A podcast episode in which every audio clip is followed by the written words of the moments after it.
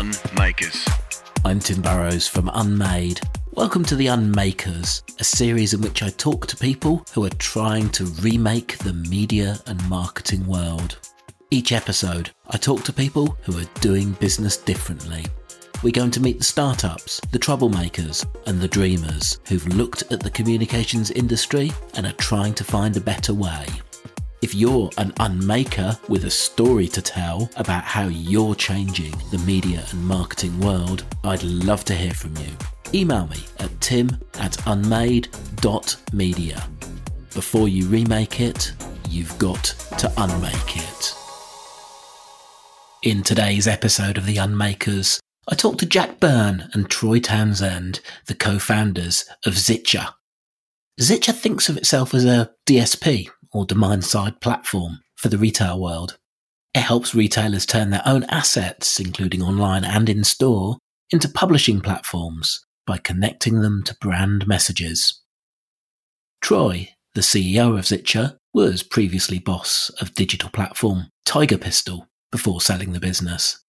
Jack's day job is as managing director of independent media agency Hatched. Having got off the ground in Australia, Zitcha is now doing a seed stage capital raising to go global. To begin with, I asked Troy how the two of them came to be working together. Uh, it's, it's a really good question. It's happened over quite a few years, Tim. Um, so, obviously, Jack um, has built his media business hatched um, over the last 10 years. And over the last 10 years, I've built a business called uh, Tiger Pistol. And, and through that journey, we have um, we've had shared clients and um, and got closer through clients, and um, we we've we've sort of started to see the uh, retail media space sort of start to come into into play, and both of us looking at you know how this uh, how this space could could affect our our businesses and. About three years ago, I sold out of uh, Tiger Pistol, and um, and me and Jack sort of started to work through, uh, you know, where there was some opportunities. So um, it's been a long, it's been a long journey. Well, look, it's worth mentioning Tiger Pistol because that was one of the, I guess, the big names in the first digital wave. Um, what what was the Tiger Pistol story briefly for people who don't know? So Tiger Pistol was a was a platform that uh, basically helped automate the process of building Facebook ads for for big channel partners. Um, globally. So um, we sort of took the journey of, of working really closely with uh, with Facebook, or as, as they're called Meta now, and um, basically help them grow um, their long tail big channel partners, um, uh, automating the process of, of ads for SMBs. So we sold out. We sold out. We sold out of that business about three years ago. So we sold it to private equity in um, in the US. So, Jack, you um, have had the sort of the parallel journey, and with Hatched as well. Um, what brought you to this point? Um, well, obviously the uh, the the the what I've seen over the last ten years, and and the environmental issues such as um, the proliferation of data, and and what I've seen in the um, programmatic perspective and the ad tech, and some of the dirty tactics that comes with that as as well. Um, there's also, you know, you've seen the development of the cartology and, and, and the, the first party data is ultimately where it's closest to the customer. And, and as a media agency, we spend all of our time and effort getting as close to the customer as we can. Um, when retail media started becoming a thing, and it's always been a thing, it's probably important to note that retail media in its form, whether it's a shelf wobbler or decals on the floor, you know, this is not new, um, but certainly targeting that customer and, and closing the loop from a um, from a media perspective all the way through to the point of sale is something that's always been of interest, mainly because we've just we've had clients, whether it's retailers themselves or suppliers of those retailers wanting to to drive incremental sales, then that's always been our job. So um, it's always been keen for us because you know, at Hatch, we, have always wanted to um, act as agents of positive change, is, is kind of our vision of, of the business. And this is something that um, really came out of that. And a few conversations with Troy, and, and we, I, have always enjoyed and uh, working with Troy, but also um, really um, admired the way his mind works and the, the the way that the world's working and the technology and whatnot. And it's something that we came together and not not to say it wasn't over a couple of beers, but it was over a couple of beers and a few more, and and it's it's grown since. Well, we'll get into the product in a moment. So, Zitcha officially launched back in June. It has its roots in another product called TP Collab. Um, so, what was the evolution from there to here then, Troy? When we sold Tiger Pistol um, three years ago, we we sold our technology platform, but over the uh, over the eleven years of building Tiger Pistol, we also built a quite a large um, service business. Um, and in the exit of of, um, of, of focusing on one piece of technology, we incubated um, this product in TP, and we called it TP Collab, and um, we sort of had a you know had a really good um, bit of time to to relook at the market. You know, moving out of ad tech, ad tech as a, in its entirety uh, is totally shifting. The landscape is shifting. Um, obviously, with the um, with the environmental impacts of, of privacy legislation and, and deprecation of cookies. Um, we sort of had the, the beauty of being able to look at, you know, at a fresh sheet of paper and see where it was going. And, and this, you know, this really um, came out of that. And, you know, we, um, we've we obviously done a lot of work with, with Facebook through the journey. We've done a lot of work with Google through the journey and um, these are this space was something that they're, they're both looking at quite quite closely, um, obviously because it's directly connected to to a lot of first party data. And um, yeah, so we incubated for the first 12 months. We just built and um, we sort of tried to build a product market fit.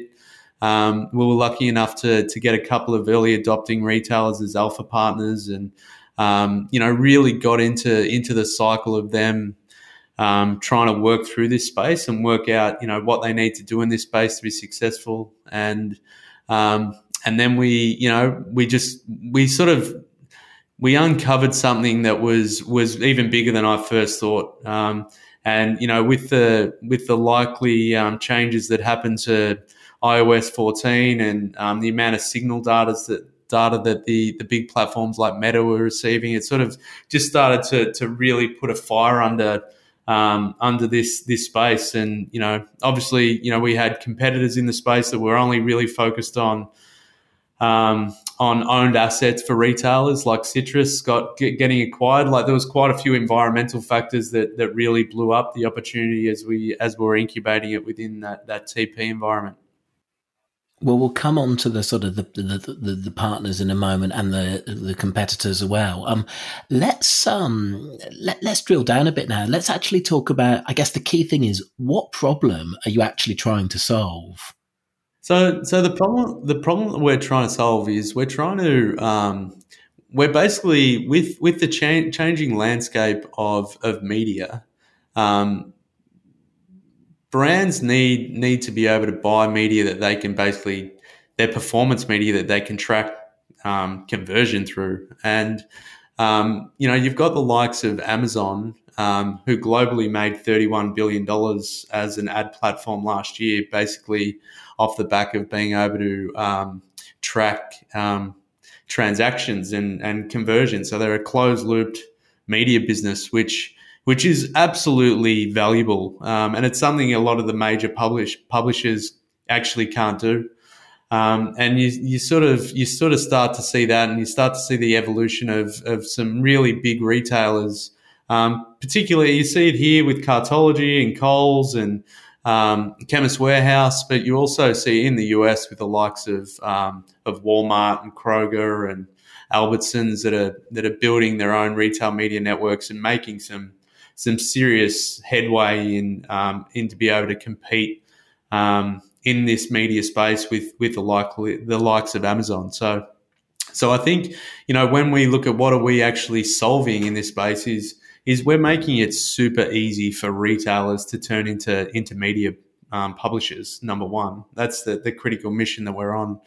Um, and, and we're also making it really easy for brands to access inventory that they have never been able to access in the past.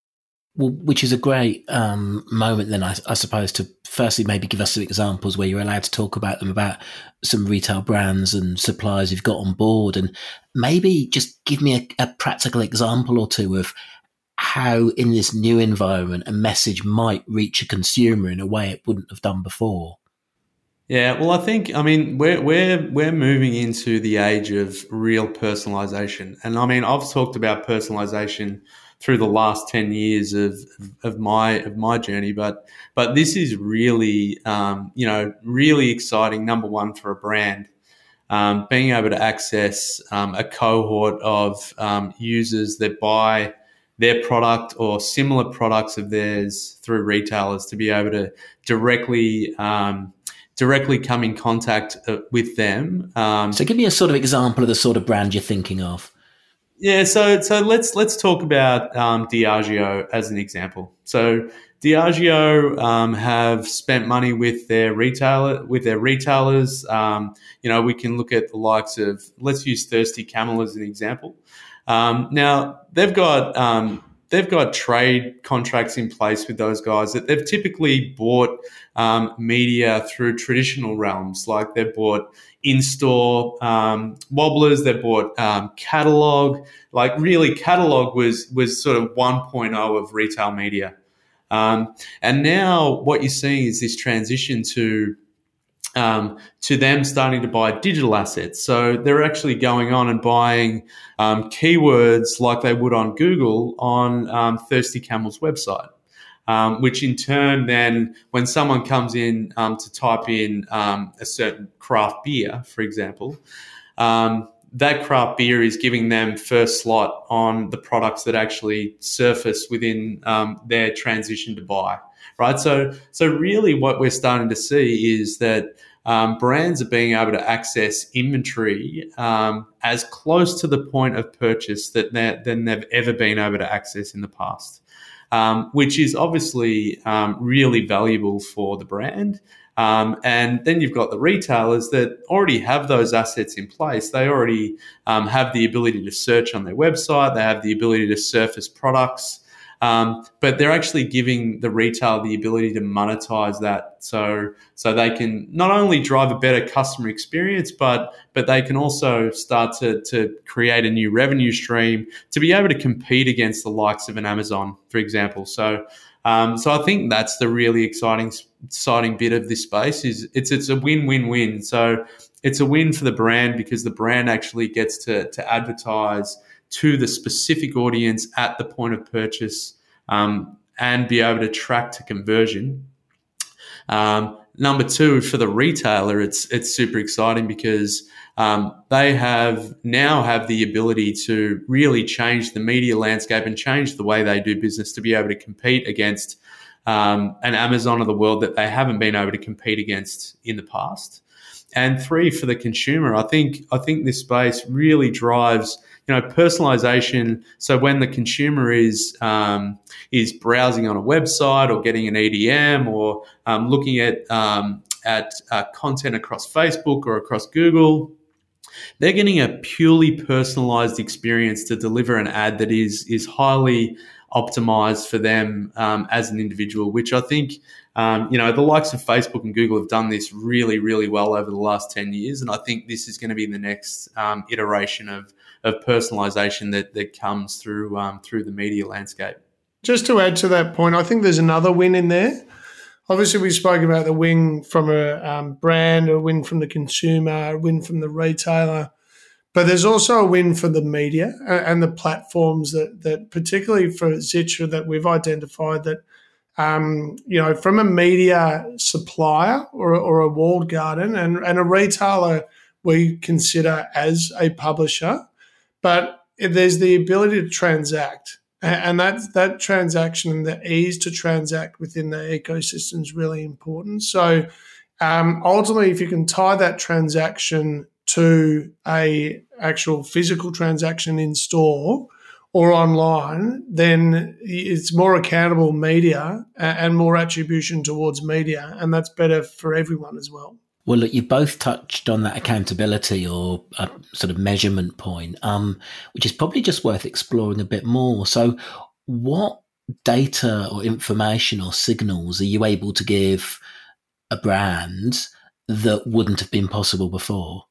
Number one, the things that were, the signals that they're being able to see is they're going to be able to see the signals from the individual retailers' customers. So most most brands that don't have a direct to customer um, approach um, have never really been able to use any of the um, of the real data of understanding the retailers' customers. But this number one gives them um, access to be able to use that, um, which in turn gives them um, better opportunity to spend. Number one across the retailers, um, uh, what we classify their owned assets, so the assets that they they own internally. So website, email, in-store screens, all of these things that they haven't ever had access to in the past.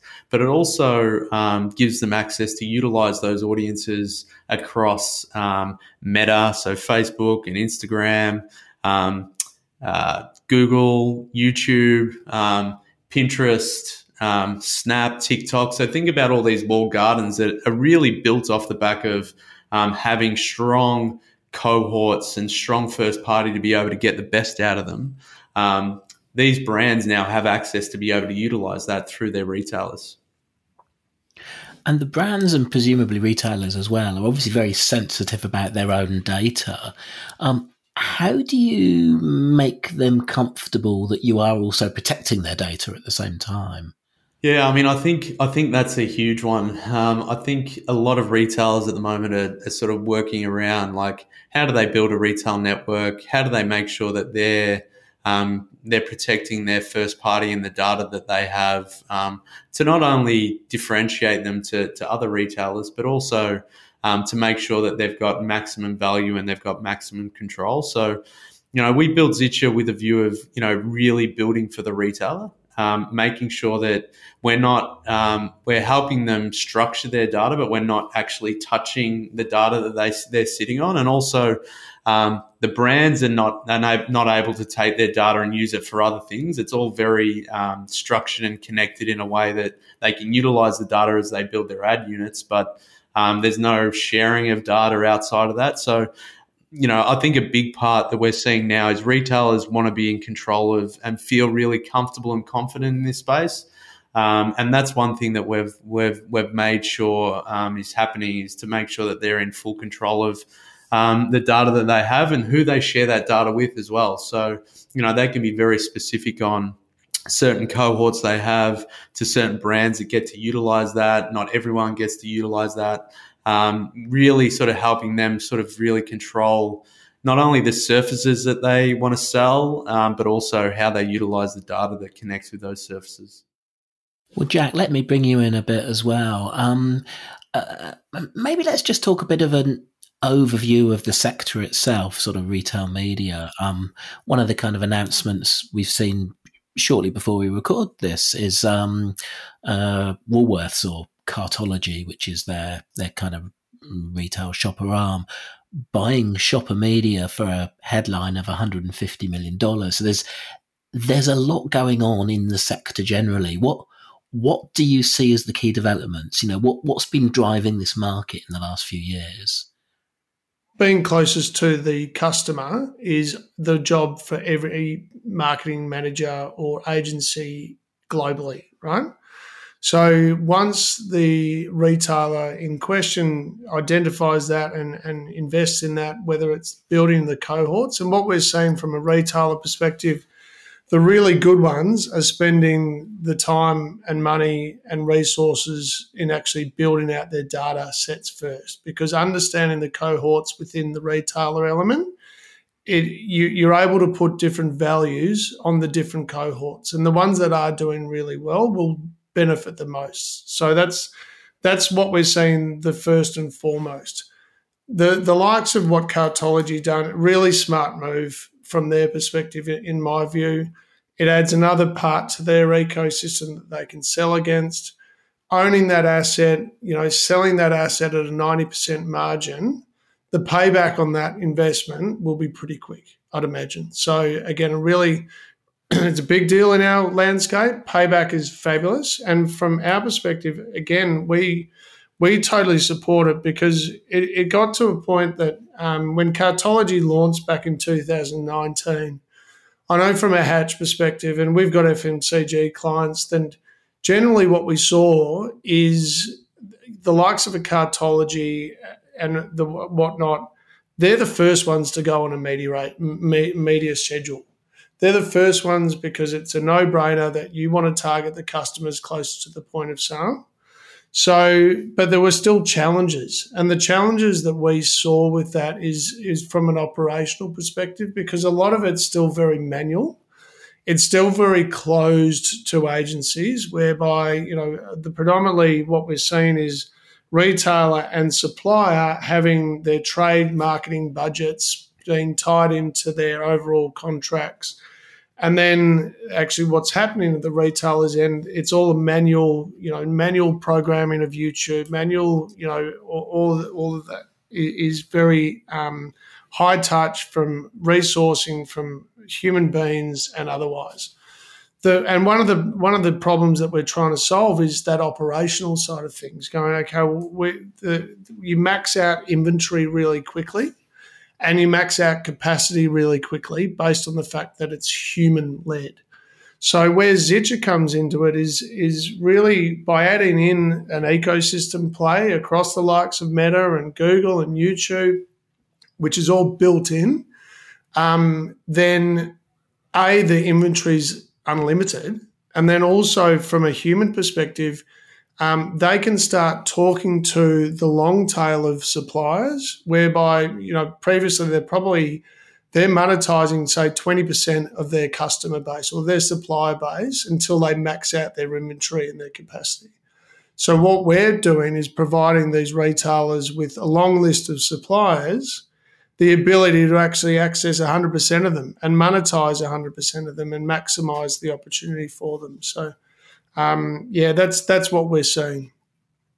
Okay, now just before we drill a bit more into your business model, Troy, something I wanted to just come back to that you mentioned earlier Amazon, um, something like $31 billion around the world as a retail media outlet, as an advertising outlet, effectively.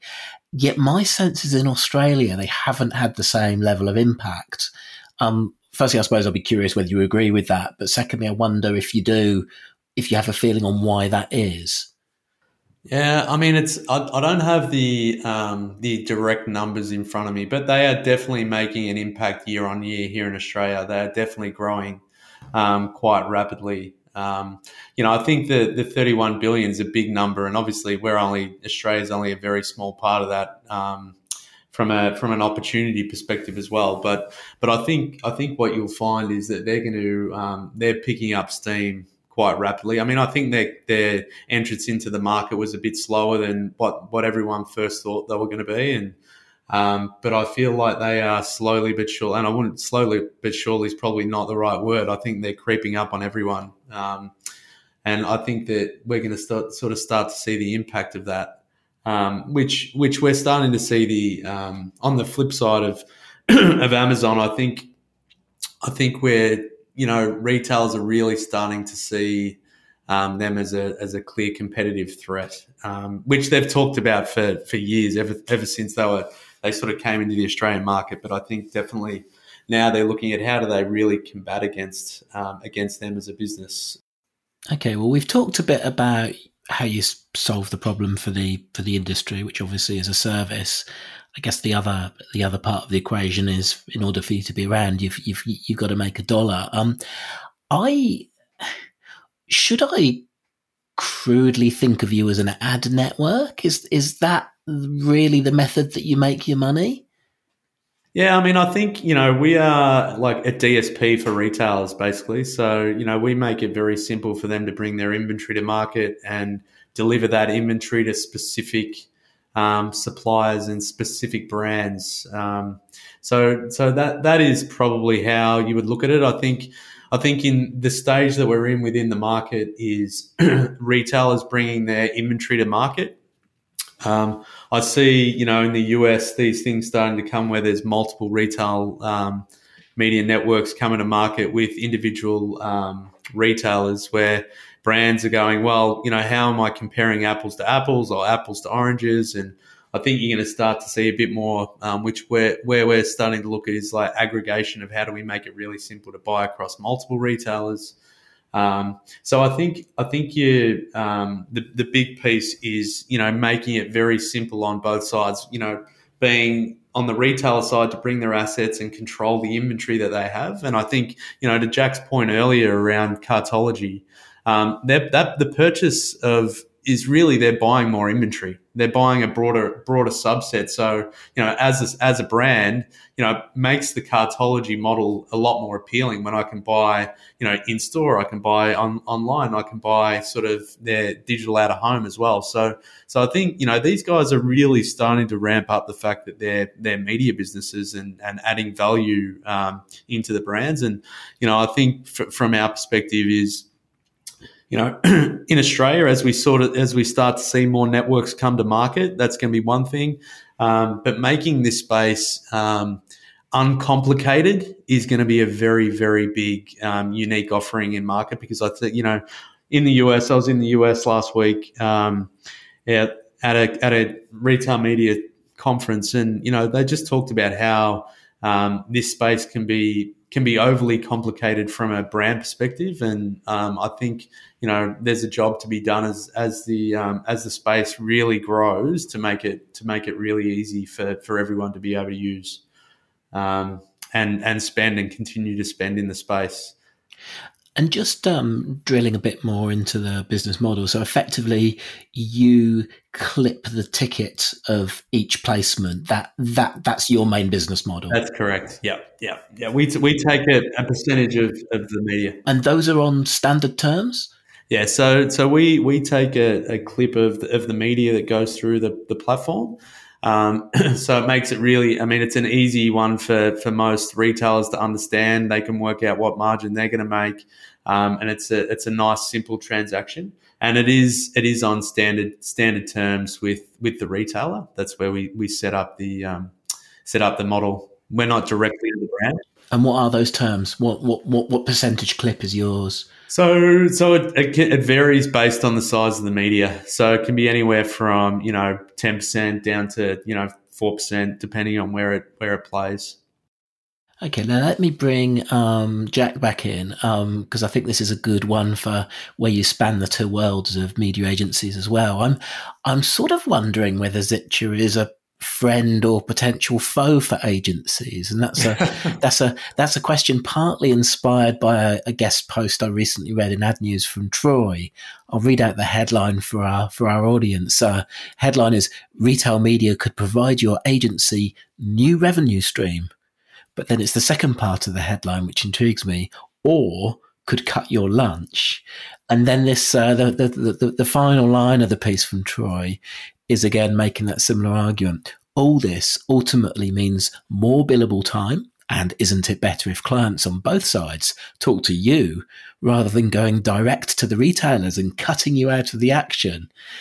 Now that all sounds like a very controversial, don't you think, Troy? Yeah, look, I'm, I'm, in, I'm, intrigued by it because it does sound like a bit of a mis- message to media agencies that um, that maybe you're going to um, you're going to be taking a slice of the action away from them.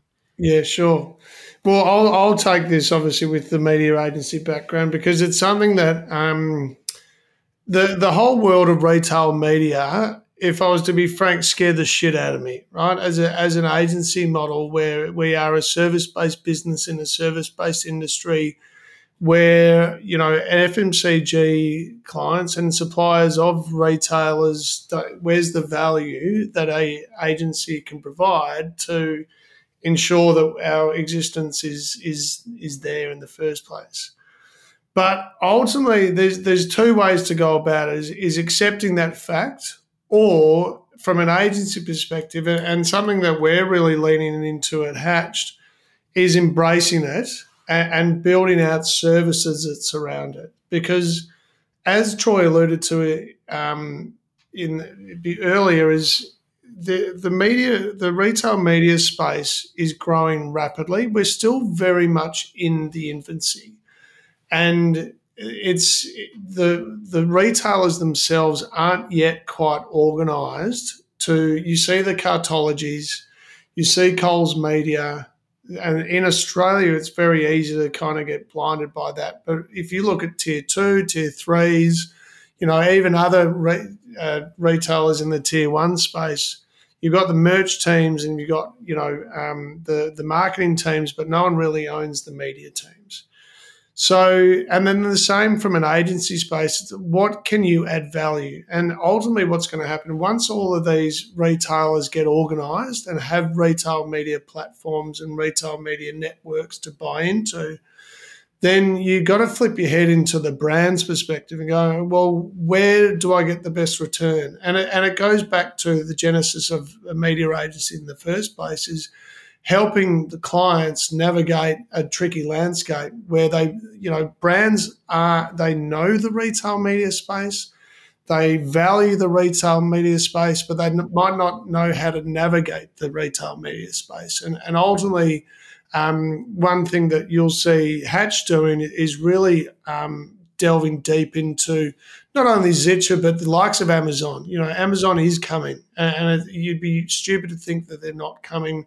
Um, they have been here for a while. They are growing year on year, month on month, but um, you know, a lot of suppliers don't know how to navigate them. So it's understanding that as a view will give you an idea as to where the benefit is from an agency perspective because there are services and requirements to wrap around the proliferation of the technology that will ultimately either benefit you or you let someone else do it. And you look at the um, Publicis acquisition of Citrus last year. You know, they paid $205 million for a platform to, and they've wrapped it into their Epsilon product. And all of a sudden, Epsilon Publicis, they've got a strong point of difference within the marketplace that can talk to retailers and suppliers alike. Um, now you've got no one else left to buy. And it's not to say that will be sold or bought by or or even we're for sale for any of the agency networks, but we can certainly work with them. And that's the interesting part. What I'm amused by is as soon as you started saying you weren't for sale, a big smile came onto Troy's face because we we we can see each other on video, although this is only an audio um, podcast, which which is a, a I suppose is a good point for me to sort of raise that that that that question, sort of Troy, or to both of you, is is I guess one of the points of the Unmakers podcast is yes, we're talking about industry models useful to the industry.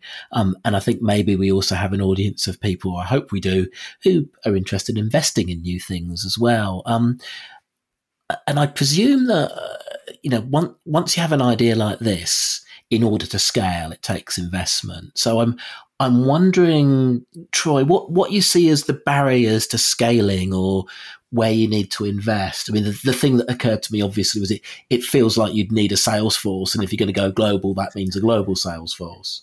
Yeah, yeah. I mean, definitely. I think, um, like any tech business, right? Um, you need to invest in in the product, the R and D, and your sales team, and your marketing. So, you know, we we've got it to to a point where um, you know we've we've been in a great position to be able to self fund it to, to today, and um, but we definitely understand that to, to scale and grow fast, like this this opportunity is um, is time sensitive. Um, and you know that takes capital. So yeah, we're definitely we're in the process of, of um, capital raising at the moment for the business. So um, hopefully, we'll we'll uh, close that off um, pretty shortly. Um, but definitely, this this this business is is set to to grow outside of the geography of Australia and New Zealand, and we are, we definitely have a, a global first mindset. And you know, um, we've been very focused on understanding where this space is moving in different markets, bigger markets in Australia, Southeast Asia, the US, Europe um, you know, South America, like this space is is at its infancy across all of those markets with um, with not a heap of competitive pressure right now. I would think that competitive pressure will come, um, you know, you know, over time, um, and I think the next sort of twelve to twenty four months um, is going to be really critical for us to to get our position in market and, and get the opportunity moving. And this round of capital raising, are you still open to more conversations? Or are you closing off the conversations you're having? Yeah, definitely. Yeah, no, we're. I mean, we're we're pretty close to closing off this round, but you know, I think um, you know, capital raising is not a you know is, is something that that lasts the length of, of your business, right? So we're we're at sort of what we would classify as seed and you know, we'll do a Series A and we'll sort of see where the business moves. But you know, there's a huge opportunity if you look at this globally. This is a know, this is a hundred, you know, B, B, BDC say it's a hundred billion dollar opportunity. I think it's bigger than that. Um, and you know, for us, it's about how do we how do we really um, capitalize on that opportunity as quickly as possible. So, um, so definitely anyone that is uh, that's looking to invest in this space, it's it's definitely a you know we're definitely open for conversations over the over, full over the full journey of the business. To be honest. And how do they reach you? Um, I mean, they can send me an email at troy at zitcha.com if, if they uh, if they want to reach out or to Jack. Um, Z I T C H A Z-I-T-C-H-A.com. Yep, that's right. Yep. And um, uh, I guess typically for seed, you might look at raising, I don't know, half a million dollars or something. Is that the sort of number you're looking to? No, it's it's quite it's quite a ways north of half a million. Um, you know, we're we're we've already we've funded it to a point where um, seed is based on it's going to be the fir- the first layer of investment in the business, um, but we've we've built the business to to a to not a bad size. Um, so we're not really early, but we're still early within the journey of the opportunity. Yeah, and, and just to add to that, I mean, we've we've already put a couple of mil into this to build it, right? And that and we can continue to self fund it now, and and we expect to be profitable pretty quickly, like within the next 12 months. So, a, a tech business to be profitable is quite rare in these days, but it's also what the what's rising through the cream and, and the bloodbath that is out there. Um, but we are choosing to do a, a raise now because of the land grab and because of the opportunity that comes with a, a platform that's been in development for two years. It's got revenue. It's got it's got media going through the platform. And really, it's a chance for us in the next 12 to 18 months to really build a moat around us and get some um, runs on the board and go hard. And, and, that international markets is is really important to us because it's very easy to get caught up in the worlds of what we see in Australia, being you know the cartology and the Coles meter, and be blinded by two small parties, but you look at other markets where in the US, for instance, the size of a Coles is, you know, there, there's 50 Coleses, and that's just on the eastern seaboard. And, you know, that, and so we've got to be smart about where we put our time in the next 12 months, not just our resources. No, you make a good point, Jack, on the, the, the tech valuations bloodbath. There's been a, a fair bit reported recently that, you know, valuations for investment rounds are kind of down as a result. Um, what what valuation have you put on the business? Uh, we haven't we haven't got to a valuation at the moment. The the um, the template or the the mode that we're going is more in a note, but that that will depend on who we're getting involved in at the end. At the moment, we're just um, rallying up all interested parties to come to the table to work out who the best are for us and it's important that that that point is delivered. That ultimately we need, we want our partners to really lean into the opportunity and, and really open up opportunities not only locally but internationally as well. Um, the the the uh, instrument that we're using will be determined by the people that are at the table by the end of it. Now, we we could easily oversubscribe at the moment. Again, we're being smarter. We're in, in no rush to be able to um, take on investment. And at 50 50, our cap table is pretty clean with Troy and I. And, and you know, um, it's something that we value our independence and we value being able to make the decisions that are best for staff and the best for clients. And, and that independence is something that we, we value highly because it's ultimately what will determine our success um, in the future. So that's that's something that we'll continue to do. And that sounds presumably then that you're not really talking kind of the traditional kind of venture capital type investment necessarily, if if that's the route you're going on. What sort of people have invested? Well, at the moment, just Troy and I are the ones that have invested, but we are we are talking to venture capital. You know, there's a, there's a lot of interest in this space, um, so we're not closing the door to anyone because some venture capitals have people that invest in their funds that are, you know, well well off in the retail media space or the retail space or they might have access to markets that we aren't in yet, or you know, it's it's it's really um, it's open to anyone, um, and it's a two way conversation. We're just not taking the money and running with it. It's not money that we need. It's it's more partners and um, and someone that we want to work with. You know, we, that's something that Troy and I we've, we've been in the game long enough to go. You know, there's there's plenty of money if you ask for it. It's just the right money, and that, that's what we're being mindful of at the moment is taking the right money from the right partners um, and going from there. And clearly, where partners invest, they also at least want a sense of what their possible exit options are. Um, obviously, we talked about the likes of you know Citrus being picked up by a global holding company. Um, what what are the potential routes for you down the track? Do you think? Yeah, so so I think the you know the, the critical thing that we're looking at is building a building a really successful, sustainable business, um, being the first point. But but I think really this space is, um, you know, trade sale is one thing similar to citrus, but you know this this space is big enough for IPO. Um, there's there's real opportunity, and we we sort of see um, see this space being um, you know being independent and really driving that independence. Um, you know, sky's the limit. Um, you know, we're right at the very start of something that I think um, is going to be very large. Um, it will just be it'll be interesting to see how uh, how the different opportunity of different people that are probably looking to to acquire or um, get something in this space changes over the next sort of two, three, four years. Um, you know, I think strategics are definitely keen in this space. Like, how do they how do they catch up quickly, and how do they buy into this space or buy some technology? Um, you've obviously seen the big media networks; they're either looking at building or buying in this space as well um, to even the the big publishers. You know, uh, you know the Googles and the Facebooks of the world are going to obviously have a, a, keen eye on where this space goes and how it plays out. So, um, so I think it's it's going to be uh, it's going to be an interesting uh, journey as we as we move as we move through it.